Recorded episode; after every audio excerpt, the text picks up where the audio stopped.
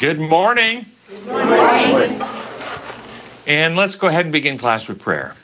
Gracious Father in heaven, thank you for again this opportunity to come and study. Thank you for the beauty of your character, the truth that you've revealed, your love for us, what you've achieved for us in Jesus Christ. We ask that you'll join us as we study today, that we can draw closer to you. We ask for your blessings on all those who love this message and are sharing it in their community, that you will empower them and enable them to be effective, to take this final message of mercy to the world, that you might come soon. Pray in your holy name. Amen. Okay, we are doing uh, lesson number 12 in the quarterly on death, dying, the future hope, and the title is a, a biblical, the biblical worldview. The biblical worldview. When you hear that, what does that mean? The biblical worldview. Is the biblical worldview better than other worldviews? Yes. Does it depend? Does it depend on what law model one who holds a biblical worldview has? Yes. Does it depend on what God concept those who hold a biblical worldview have? For instance, did those who crucified Christ demanded that Pilate kill him? Would they consider themselves having a biblical worldview? Yes. Did the Puritans who bu- burned people at the stake that they believed were witches, did they would they consider themselves as having a biblical worldview? Probably. Yeah. Do you think David Koresh and the Branch Davidians believed that they had a biblical worldview? Yes, Probably. Oh, yeah, they were they were really strong on studying the Bible and preaching out of Revelation. Yeah. So is believing in the Bible enough? Or is it possible that people could believe in the Bible, claim they have a biblical worldview, and be God's worst enemies and even crucify the Son of God? Yes. Yes. Absolutely. Would you like to have someone like David Koresh or Caiaphas, both of who would claim that they had biblical worldviews? Would you like them to be in charge of your church or perhaps your government? No. No. So is having a quote biblical worldview satisfactory or enough? No. Something more is needed than that. Now, now we're not undermining a right biblical worldview. I'm just pointing out that stopping with the idea of biblical worldview, many people have held to the Bible, held up the Bible, promoted the Bible, promoted the doctrines they found in the Bible, and still been God's enemies, haven't they? Yes. Does the Bible say that life eternal is knowing the Bible? No. Knowing God. No. Knowing God. No, no. It, the Bible says life eternal is knowing God, and Jesus Christ now is sent. The Pharisees Is it possible to have right Bible doctrines and not know God? The Pharisees did that. The Pharisees did that, yeah. The primary purpose of Scripture is to reveal God to us in the context of the cosmic conflict, the sin problem, and God's solution for it. That's the primary purpose of Scripture, revealing God to us in that context. And Scripture reveals God dealing with the sin problem and thereby reveals God to us. That's what it's trying to do so that we can come back into a, a trust relationship with Him. Tim? So, yes. So me and Tara were talking in worship this morning that why didn't the the Jew the Jews read the Bible? They knew all of it better than probably the heathen. And why is it that you know we can read the Bible? Me and her were studying, and God is revealing Himself to us, but they couldn't do that. Is that is that because of their mindset? So, so you made an assumption about today. You made the assumption, why is it we can read the Bible and God is revealing himself to us? Was God doing something different then than he's doing now for those who read the Bible? No. No. No. It doesn't change. Okay, so God's revelation of himself in Scripture and his willingness to inspire and enlighten with the Holy Spirit is the same today, is the same then. So the difference isn't in God's willingness or activity in revealing truth. The difference is in the mindset of those who are reading the scripture, the heart attitude of those who are reading the scripture. Uh, when people go to scripture, do they go to scripture with an open heart, a humble heart, a willingness to, to be instructed by the truth? Or do they go with their preconceived ideas and their biases and an unwillingness to be corrected and instructed? Yeah. The, you know, the, the Greek New Testament uh, has a word that we translate as obey or obedience. And the word obedience in the Greek New Testament is, is a two part word. The first part, it's, it's hu-. Now, the first part we get hypo from, like hypoglycemic, hypotensive. Um, it means under or below or humble, actually. And akue, we get acoustical or acoustic. It means listen or hearing. And so, biblical obedience, the obedient are those who have a humble, teachable spirit, willing to be taught and instructed and learn. Whereas the arrogant or the prideful are, are those who know and won't be corrected by truth. And you see this dynamic played out with Jesus and those who he was constantly speaking to and the conflict he had with the religious authorities. Uh, Nicodemus eventually became humble and willing to listen, but most of the religious authorities were not. And therefore, they studied the scriptures because in them they thought they had eternal life. But these are they which teach of me, Jesus said. Yeah. And they would not accept that teaching. So they read the scriptures, but they were uh, resistant to the truth that the scriptures brought. And so it really is about the attitude of the heart.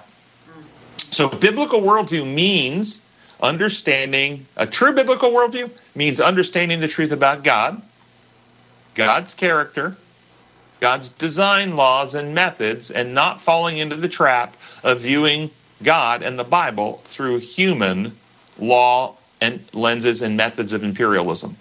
In fact, I would go as far as to say that those who hold the wrong picture of God and believe that God's law functions like human law, who have presented God as running his universe like Caesar ran Rome, making up rules and enforcing it with punishments, are actually promoting a non biblical worldview while they claim they're promoting a biblical worldview. Did y'all follow that? Yeah. Yeah. Okay. First paragraph in our lesson states the book of Revelation speaks of two major globalizations prior to the second coming of Christ. Revelation 13 describes the globalization of error when all the world will marvel and follow the beast from the sea.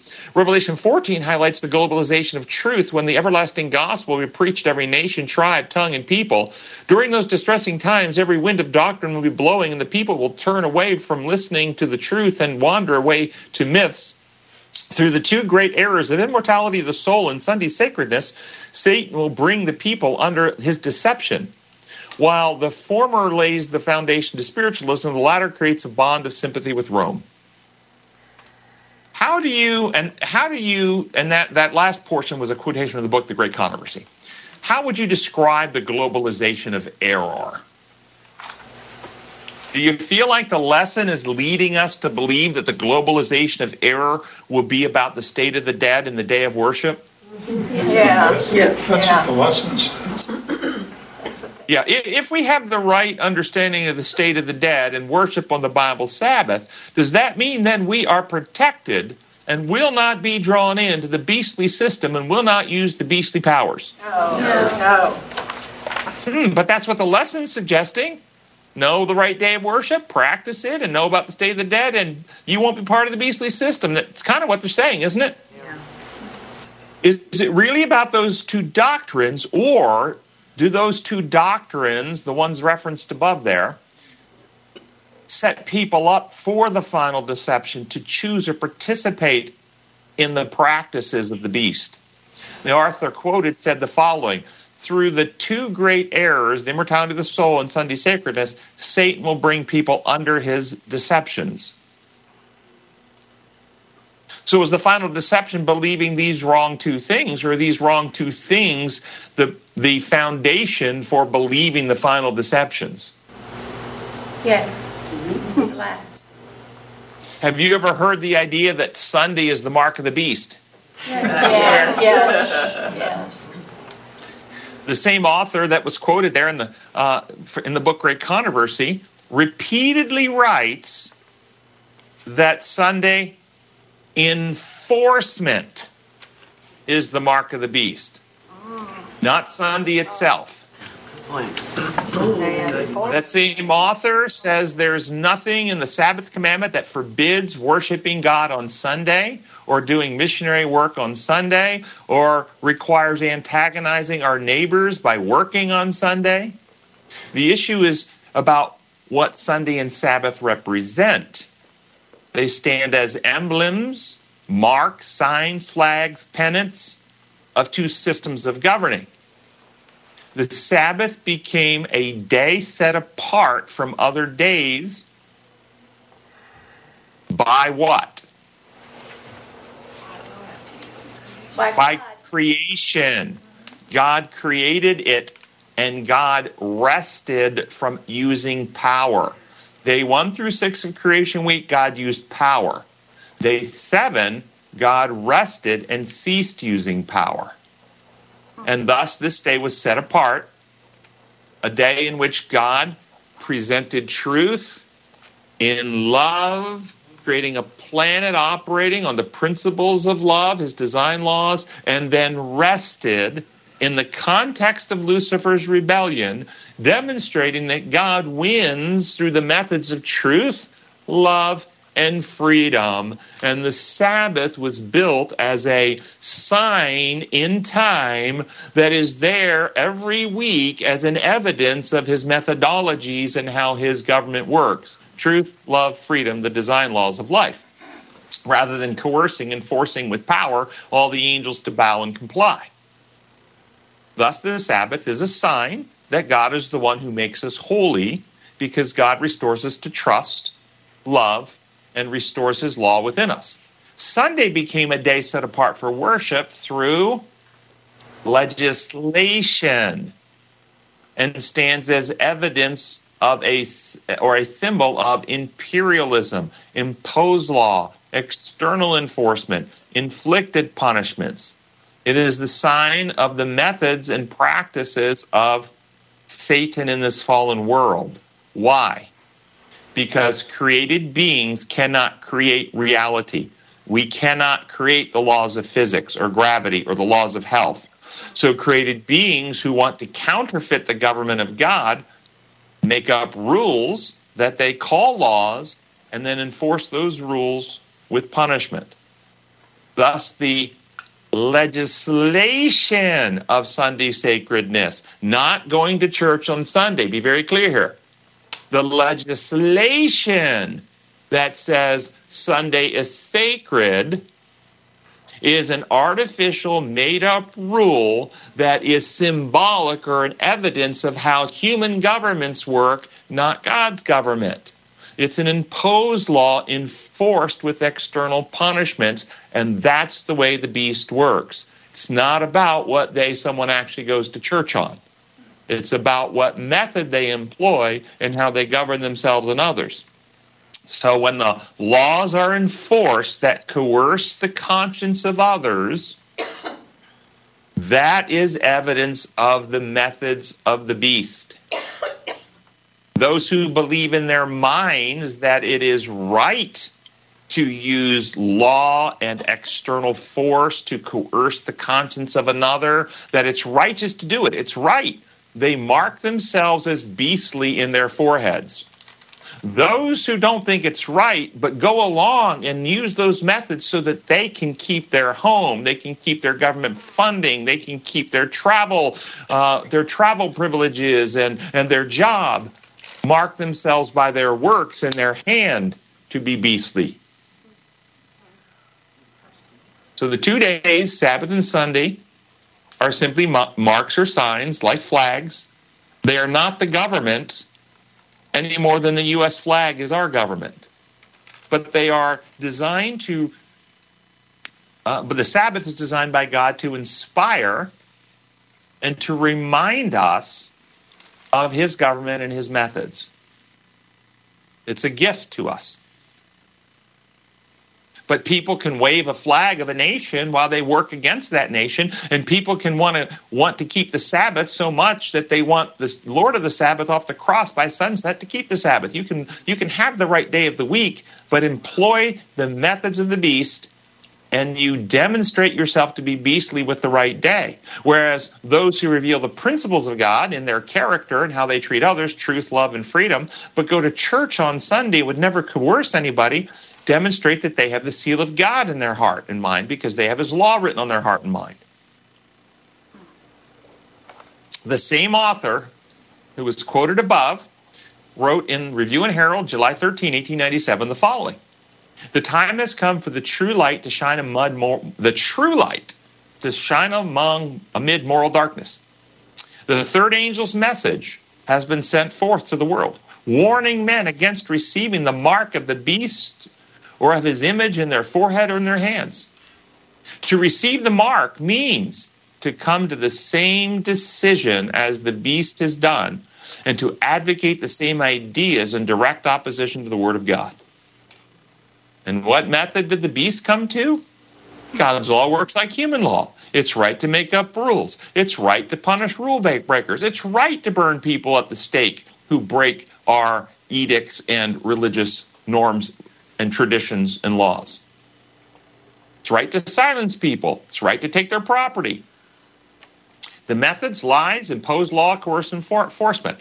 And from that same book, Great Controversy, listen to the following. This is page 573.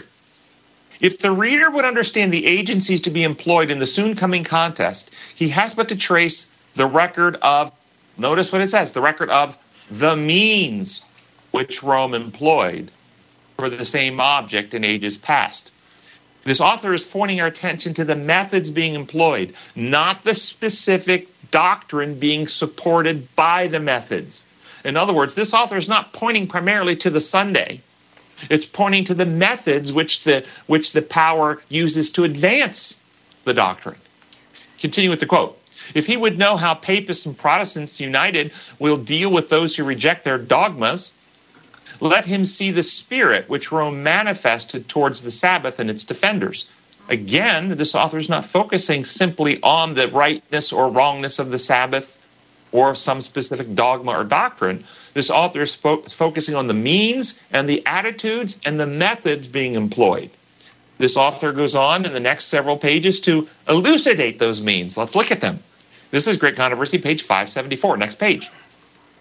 Royal edicts, general councils, and church ordinances sustained by secular power were the steps by which the pagan festival attained its position of honor in the Christian world. If we want to know how this beastly system advances, we should understand the means. What means were used? Well, proclamations, imposed rules, legislation, authority of office, backed by governmental coercive enforcement. This is what we are to be watching for. Romanism is the use of declarations, proclamations, edicts, rules enforced by external punishments to overrule people's consciences on any subject or point of doctrine. We might today call this an executive order. Yeah. Have we seen these methods used the last two years around the world? Yes. And did most of Christianity identify them as beastly, or did millions, perhaps billions, join with the state in supporting these methods of conscientious coercion, coercing other people's consciences? Yes, they thought they were doing right and justice. Okay, that's first description of methods. Same page, Great Controversy, 574. More methods. Listen to the author. The royal mandate or we might say executive order, since we don't have a king, we have a president, the royal mandate or executive order, not proving a sufficient substitute for divine authority, Eusebius, a bishop who sought the favor of princes and who was a special friend and flatterer of Constantine, advanced the claim that Christ had transferred the Sabbath to Sunday. not a single testimony of Scripture was produced in proof of the new doctrine. What method? Again, it's actually not about Sabbath or Sunday. We're focusing on the methods employed to advance a falsehood. What method is employed here? Imposed law mandates coupled with claims, declarations, proclamations without evidence. Have we seen mandates recently that coerced people's consciences? Mandates that lacked evidence to support them and that were advanced through various claims. Did we see that?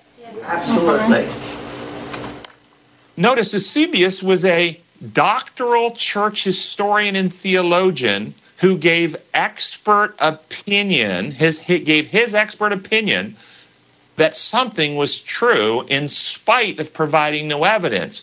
His expert opinion was accepted as authoritative and therefore used to support the edicts that had no basis in reality.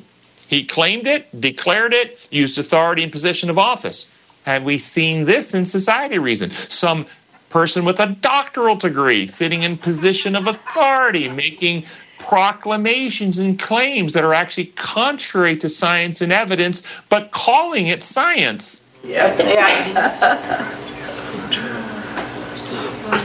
Have we recognized these movements as the movements of the beast of Revelation? Or are we so locked into the day of worship only that we cannot recognize the beastly methods that destroy hearts, minds, characters if it's not associated with a day of worship? Here's, a, here's more methods from the same author, same page, Great Controversy 574. Later, it was decreed that rich men should be punished with the loss of half their estates. And finally, that if still obstinate, they should be made slaves. The lower classes were to suffer perpetual banishment. What method here? Have we seen the methods of financial punishment, loss of employment, restrictions on liberty, inability to travel, uh, fines, loss of licensures, and other things for those who didn't want to go along with external mandates on how they should govern their own bodies? Yeah. Yes. Do we see it as beastly? And one more method, Great Controversy 575, the next page. Later, the Pope gave directions that the parish priest should admonish the violators of Sunday and wish them to go to church and say their prayers, lest they bring some great calamity on themselves and their neighbors. Wow. Wow. Have we seen that the science priests, the science priests, and government officials making the argument that if you don't take a certain action, that you will bring a great calamity on yourselves and your neighbors and your family. Yes. And therefore, to prevent this great calamity, it is righteous and good and just to force people to inject themselves with an experimental toxin. Yes. Yes. Yes. Yes. Experimental toxin. I love that. With this in mind, with what we've gone through, back to our lesson title, how would you describe the globalization of deception that brings the world, all but the righteous, into the camp of the beast? How would you describe it? Is it about Sunday and state of the dead? No. The whole world just got seduced into a globalization of the very methods of the beast described here. And did our church stand up and point them out for the world to recognize, or did they actually go along with them? They went along. Majority went along. Why did they go along? Because they didn't see Sunday involved. Wow. Wow. How sad. How totally sad.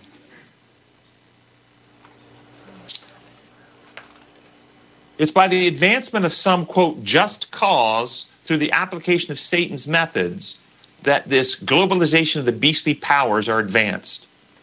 And the methods are imposed laws with mandates that coerce conscience, claims, proclamations, declaration without evidence and without truth. In other words, propaganda and misinformation and deceit. Silencing, censoring, vilifying, accusing those who actually are interested in pursuing the evidence and the truth. accusations against those who resist the mandates and want to maintain sovereignty over their spirit temple, use of coercive pressures, fines, loss of property, loss of jobs, loss of positions, and imprisonment. And the Bible says eventually, when this beastly system comes back around, eventual death penalty. Are we seeing the globalization of such methods and principles right now in the era in which we live? Yes. Not just from governments, but are you seeing it in the community of people, in your own churches, church family members, people who claim to be members of your church, willing to use these methods on their neighbors?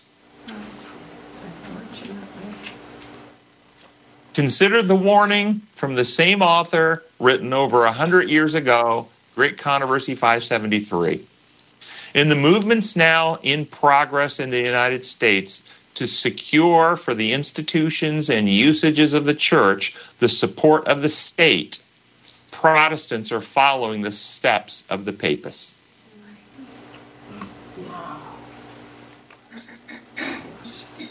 What is the what is the uh, movements? What is what are the steps? Doing whatever is necessary to have the state support your organization.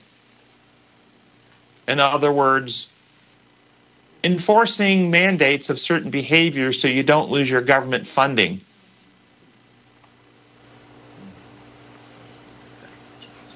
Uh, we'll, we'll move off this. Okay. Do we see? The, I just want you to see the methods. I want you to see the subtlety. I want you to see what's happened, because uh, I, it, it, these methods are about the methods, not the specific doctrine to which they're applied. Do we see the call the three angels message being globalized, which the lesson references? A global message of truth, of the eternal gospel, the good news about God that has always been true and will always be true that God is the creator whose laws are design laws, and God is not an imperial dictator whose laws are imposed and, and who is the source of inflicted punishment and death? Do we recognize and respond to the call to worship Him who made the heavens, the earth, the sea? And that requires us to recognize His laws as the design laws that life are built upon. Do we respond to the call to leave Babylon, that fallen system of imposed laws with imposed punishments, and stop giving our support to organizations that coerce their own members' conscience, consciences? Do, do we, are, are we presenting the truth that God is love while leaving other people free? Do we recognize the hour in human history has come for people to make a right judgment about God and stop judging him to be like a Roman dictator and start judging him to be like Jesus revealed? And those who make the right judgment about God open their heart to him. And the Spirit's poured out, and they're transformed in their characters, they're healed in their minds, and they live out God's principles, bringing glory to God as they lighten the world with the final message. This is the final message of mercy that separates the people of God from the world. People of God are those who are like Jesus and have his law written upon their hearts. Sunday's lesson asks us to read Luke 2 52. And it says, Jesus grew in wisdom and stature and favor with God and man. And then the lesson states in the first paragraph Jesus was the perfect human being, and his growth compromised excuse me, comprised all basic dimensions of human existence. According to Luke 2:52, Jesus grew in wisdom, mentality, stature, physically, uh, in favor with God spiritually, and man socially. So mentally, physically, spiritually, and socially. His mind was active and penetrating, and his thoughtful and with a thoughtfulness and wisdom beyond his years. Yet his character was beautiful and in a in, a, in its symmetry. The powers of mind and body develop gradually in keeping with the laws of childhood. As a child, Jesus manifested a peculiar loveliness of disposition. His willing hands were ever ready to serve others.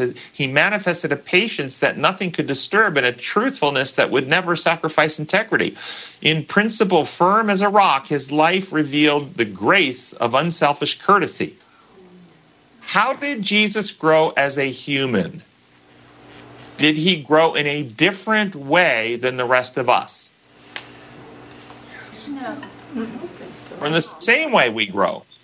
Let's consider the, let's consider the different aspects of growth and what's necessary for healthy growth and, and whether Jesus needed these and whether we need them. Let's look at the elements, the, the physical growth. What's necessary for physical growth? Nutrition, food. Did Jesus have to eat? Yes. Yes. Yes. Is healthy food important for our growth and our health? Yes. With poor nutrition, we have impairment of physical health. And if we have poor nutrition and have poor physical health, that impairs the functioning of the brain, which undermines the, the alacrity of the mind and, and uh, in, impairs our ability to regulate our mood, to concentrate, impairs our memory and neural development. And therefore, does poor nutrition not only impair physical growth, but undermine our spiritual growth as well? It does. What about exercise? The law of exertion. If you want something to get stronger, you must exercise it. Physical development requires exercise. But exercise of the body also improves the brain development, increases uh, anti inflammatory factors that pre- protects the brain from oxidative stress, turns on proteins called neurotrophins that increase plasticity so your brain network expands and you can learn quicker and easier. You can adapt better. Endorphins and enkephalins, which improve mood stability and help with resilience and stress management. Additionally, the circuits that initiate physical motor movement initiate thinking so we can think more quickly, and circuits that organize uh, the physical motor movements into smooth, choreographed mo- motor movements organize our thoughts into organized thinking patterns. Did Jesus need to physically exercise, to engage in physical activity, to train his physical body and motor skills? To learn how to do fine motor tasks in his carpentry, for instance. And did this help his mind work better? Well, yes, it did. Do we also have a responsibility to develop ourselves physically and keep ourselves in physical health? Yes. And what else is required in addition to nutrition and exercise? For physical growth, security and safety. Study done on Iraqi children growing up in the safe zones compared to the war zones found that those growing up in the safe zones were significantly and statistically taller and grew grew bigger than those who were growing up in the war zones. Children uh, and that and that fa- affects us neurobiologically, neurochemically, food absorption, lots of things going on there. And children experience security and safety not primarily from government, but from their parents, from their home environment. If parents create a home in which children feel safe, then they thrive and do better physiologically as well as emotionally in other ways. Did Jesus need a home in which he was safe and not abused? Yes. Yes. Can we choose to be godly parents and not exploit and abuse our children? Yes, we can. And we need to. And then what else is necessary for physical growth? Love. And you may remember the story, Frederick the Great, uh, one of the uh, the um, kings of uh, of Germany, felt that uh, believed that the primary language that Adam and Eve spoke back in Eden was German, and he wanted to prove it. And so he had some some children that were born and they were foundling or orphans and they were given up. And he had them had them put it in a in a, in a daycare nursery type setting in which uh, the caregivers were instructed that they were not allowed to touch the children. They were so they used like wooden instruments to to to bathe them and change them and feed them, and they were not allowed to speak to them. Uh, he felt that if they grew out uh, grew up with no human contact and no human influence, that that they would grow up and, and spontaneously speak German, and it would be proven that the original language was German that that uh, that Adam and Eve spoke spoke. And you know the outcome of a study all all the babies died. Ay, ay, ay. Mm-hmm. Because physical growth requires love, contact, nurturance. And without that love and contact and nurturance, children don't thrive, they die. So our children need love as well. And Jesus needed love. He needed his mother's love.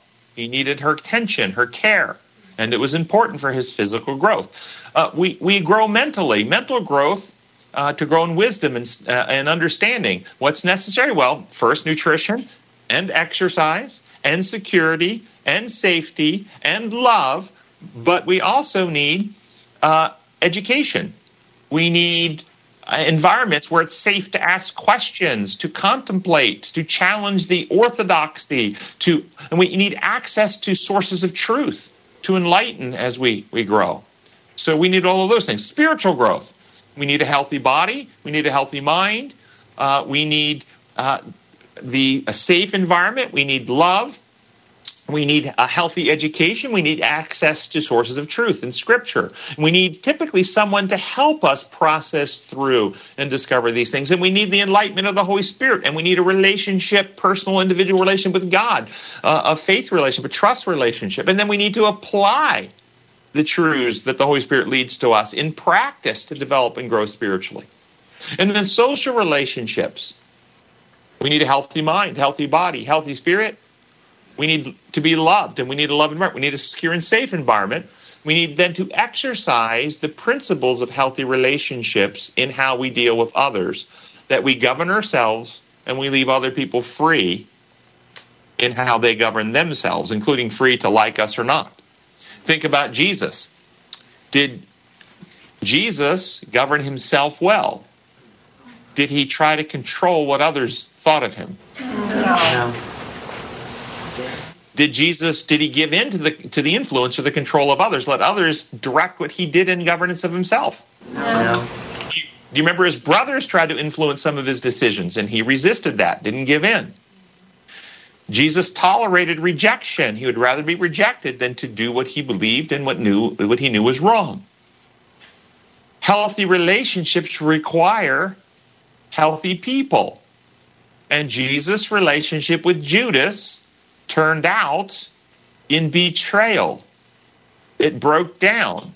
That was not a healthy relationship. Did that mean Jesus failed in some way to be a healthy person in his relationship? No. You cannot have a healthy relationship with an unhealthy person. That doesn't mean a sinless person. A healthy person is a person who has the maturity to look in the mirror and own their own shortcomings, be corrected, and uh, repent, seek forgiveness, and with God's grace improve and mature over time. That's a healthy person.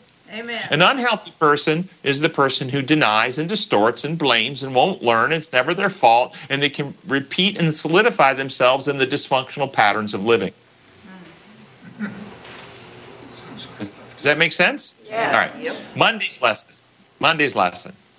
Uh, the first paragraph states the dualistic theory of a mortal body and an immortal soul has generated various theories of the human body. For example, the ancient Greeks, Greek philosophers, for the ancient Greek philosophers, the human body was the prison of the soul, which was liberated by death.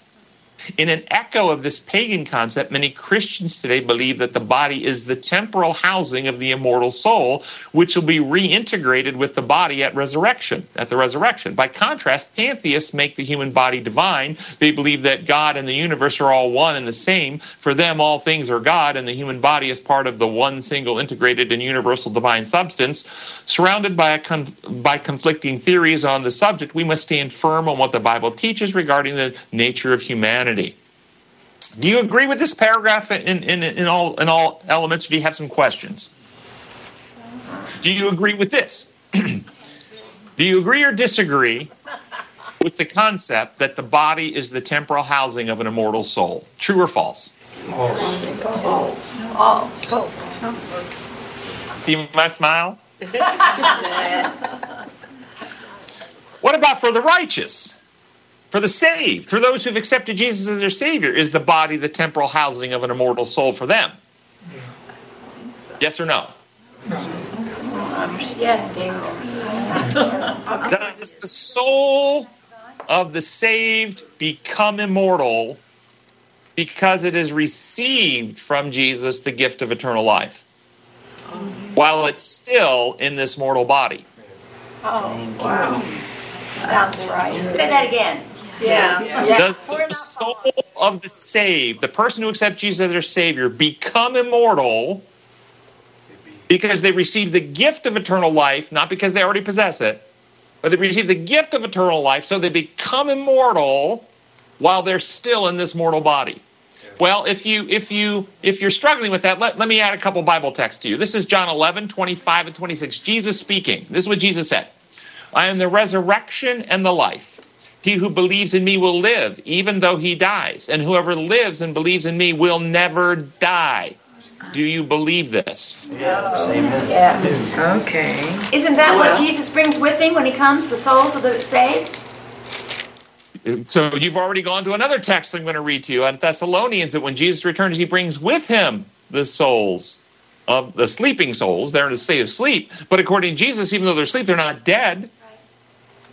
So my question do those who believe in Jesus die or never die? Your souls never die. Definition of They death. never- Jesus die. said, Jesus' words are, uh, even though he dies, uh, and whoever lives in, he who believes in me will live even though he dies, and whoever lives and believes in me will never die.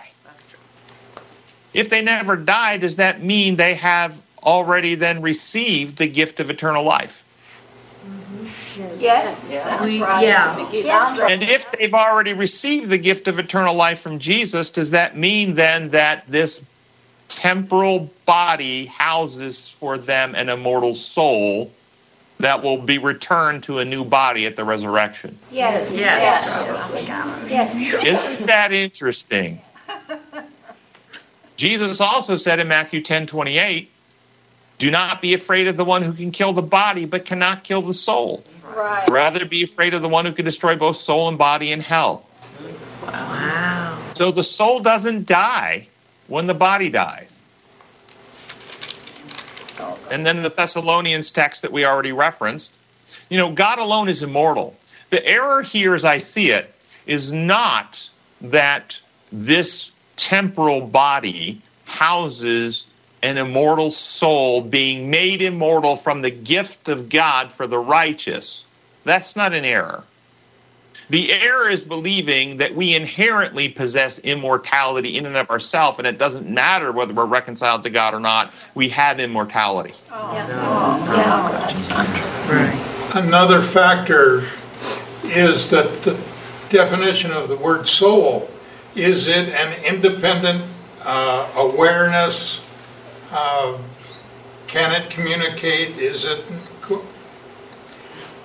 in death? Uh, or is it something that is um an energy, performing, giving life to other molecules? So that's a great question. And the, the so the, Paul talks about he wants us to be sanctified body, soul, and spirit in Thessalonians.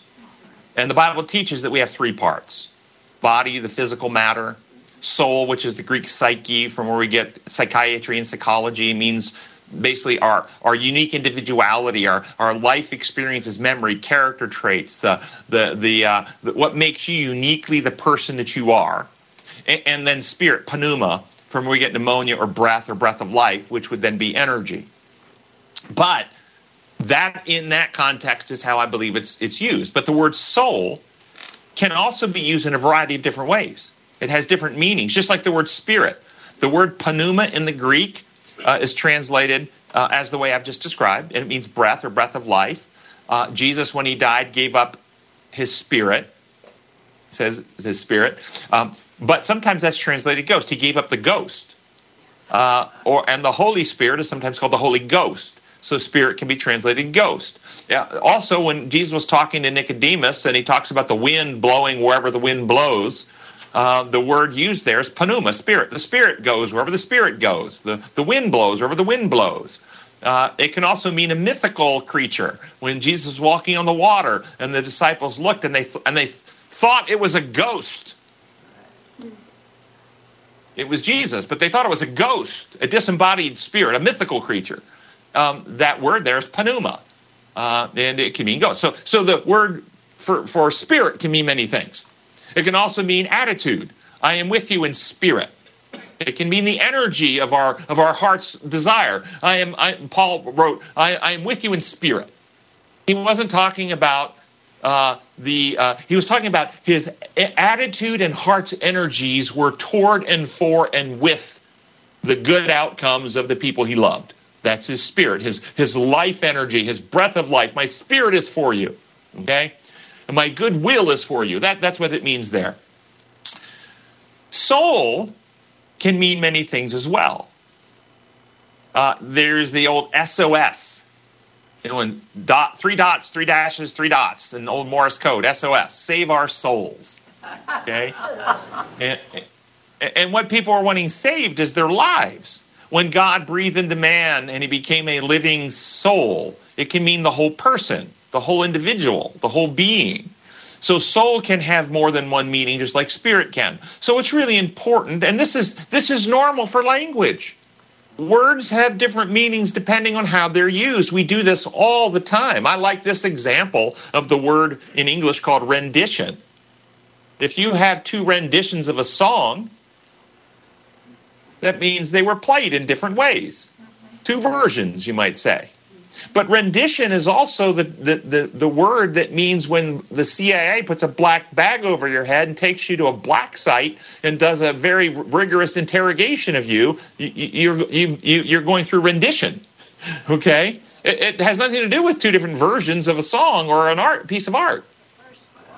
And so the same word can mean quite different things depending on how it's used.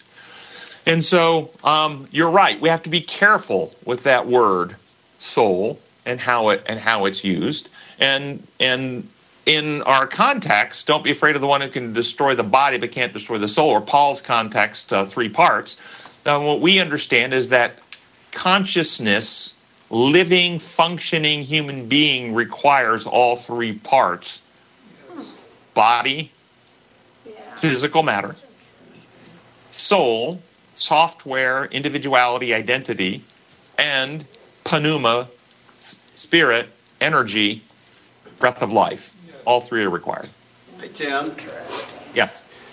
In 1 Corinthians 15, you know, Paul's describing the second coming, and he says that that's when mortals shall take on immortality. So right. it sounds to me like at the second coming is when we will become immortal. So, so that he's talking about physiology there. He's talking about that that when we throw off this this so this mortal body, and that's what Jesus is talking about here. When he when Jesus said um, that even though he dies, he will live. And um, how how did that text? Let me read it uh, word for word. Um, he believes in me will live even though he dies, and whoever lives and believes in me will never die. Okay.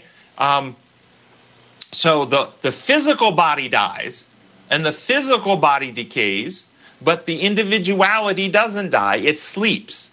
And so Paul is talking there. If you actually look at the context of uh, 1 Corinthians 15, read the context over and over again. He talks about the different bodies. The stars have one kind of body, animals have another kind of body, uh, the sun has its own, the moon has its own kind of body. And, and this, this mortal will put on immortality, and this corruption will put on incorruption. It's talking about when, when, when our um, physical bodies are exchanged for the immortal body that will never decay and die.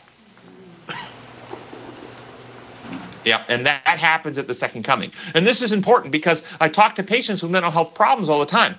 And, and what we're promised here and now, here and now, in this mortal, corrupt, decaying, degrading, aging body, we are promised new hearts and right spirits. Amen. We are promised a, a, a, a, conversion, hmm. a recreation of heart and mind, the law written on the heart and mind, circumcision of the heart by the Spirit. In other words, cleansing of our souls where we uh, partake of the divine nature, Peter said. And that partaking of the divine nature is the receiving of the gift of Jesus Christ, which he shares his immortality with us. That's what we can have now. But this mortal does not put on immortality, and this corruption does not put on incorruption until, the, talking physiologically, uh, until the second coming. And so we can have right hearts, recreated characters, Christ likeness, while we still age and die and or suffer with, with bipolar disorder or some other illness or disease that's part of the body? That's a great question. Second paragraph says, uh, both Adam and Eve were created in God's own image and likeness, which was reflected not only in their character but also in their physical aspect. Because that image was marred and even hidden by the presence of sin, the work of redemption is to restore human beings to their original condition, including their physical health to the degree possible for beings unable to partake of the tree of life. If you think about Satan's goal for humankind, does Satan want to kill every human being? No. No. Think that through with me. Seems that. He wants beings to worship him. Just think about this. Does Satan actually prefer or want or have as a goal an earth devoid of all life where he reigns on an empty, lifeless planet? No. In fact, doesn't the Bible describe that as his prison for a thousand years in the future? Right. But he knows Okay? causing us to sin will cause No, he doesn't want to kill all humans. He does not. He wants to kill only the righteous, only those who won't acknowledge him and won't allow him to efface the image of God in them and put his image where God should be. He wants to sit enthroned in the spirit temple as the being adored, admired, worshiped, and whom we become like. And the Bible talks about how in the man of sin, the man of perdition, sets himself up against everything that's called God and sets himself up in God's temple, proclaiming himself to be God. This is his goal. He wants humans to live and be the temple or the synagogue of Satan, as Revelation describes it, where we become satanic in character and adore him, even if we call him Jesus Christ. But he knows that by causing man to sin, we are going to die. He knows that. right. Well, uh, uh, that the presumption that he knows that. There is the argument, and I've read it in various other places, that he has the belief that God, in mercy for human sake, won't bring death about. but he knows the Bible better than we do, so he knows what it says. Yes, he does, but he still fights against it, doesn't he? Tuesday's lesson. Tuesday's lesson, 1 Corinthians 2.16. Tim, Yes. in answer to, well, not answer, but to go along with Tina's, um, when we reject God, we harden our heart, and we don't have the ability to know what, I don't know, experience truth. Like he's deluding himself because of sin. Right. No, no, that's exactly right. And so Satan, Satan has destroyed the faculties that re- respond and recognize the truth. There's no question. And Satan's view is imposed and legal. He's the original legalist. Sin requires uh, every sin must meet its punishment. Urge Satan. And Satan's uh, worldview, um, the de- the death is reaped as an infliction from God. The wicked who are lost in the end believe that same lie. So when they see Jesus coming, they're terrified of him. Uh, they see him as the the source of inflicted pain. They beg for the mountains to hide him because he's so scary. But but in fact. Um, he isn't the source of death. It's their own condition that causes this. But that's not where the wicked operate. The wicked operate on the power over others mindset. And you've seen this in the world today. If somebody is truly corrupt and truly deceitful and truly a cheat and truly a liar, how do they consider every other person functioning? Same way. Same way. Even if they're dealing with an honest person, they still view that honest person as going to lie and cheat and steal from them. Yes. Exactly. Okay? And so Satan Satan's view is power over. And so his view in my in my estimation is that he completely um, i- is, deluded himself in self-delusion. 1 Corinthians 2:16 for who has known the mind of the Lord that he may instruct him but we have the mind of Christ. What's it mean to have the mind of Christ? Does it mean that we surrender our minds to Christ and therefore he takes control and he sits in the driver's seat and he makes the decisions for us? No. This is a common prayer for some. It's it's not it's not what what I think that metaphor would rightly teach. Uh, does it mean that we are to be good and obedient children of our Father in heaven, who and we wait for Jesus to tell us what to do. Uh, and not acting until we get a clear command from Jesus uh, and, cert- and seek Jesus out for every decision in life because we don't ever want to make a mistake and don't ever want to do anything wrong. So we seek Him to tell us all the answers and we and we uh, follow all His instructions and we never ask any questions. No. No. So in the morning, if it's raining, you have a, a, a rain jacket. You also have an umbrella. You pray and ask Jesus to let you know whether you should wear the jacket or use the umbrella. No, it's usually the times of despair. Or you, uh, it's, it's time to go to bed, and you ask Jesus whether he would have you brush your teeth tonight. It- Is this the type of obedience? And, and and if Jesus gives you an indication, yes, press them, you are going to be obedient. You're going to do it, but you won't do it without instruction from Jesus. Is that what he wants? No. No. That's a robot. Does it mean we're to have our minds changed to love what he loves, value what he values, desire a world in which the Father's will is done on earth as it is in heaven? Yeah. Practice the methods and principles that he practices, have character that is built to look like his character. Uh, that we partake of the divine nature and we live out his law and how we govern ourselves and treat others. Is that what it means to have the mind of Christ? Yes. Yeah, that's a completely different thing, isn't it? Yeah. How is it possible for us to obtain the mind of Christ? Through daily study and prayer, communing with Him. Can God use might and power to impose his mind upon us? No. No. He can. Can, he, well, he has the ability. But if he does that, will we still be ourselves? No.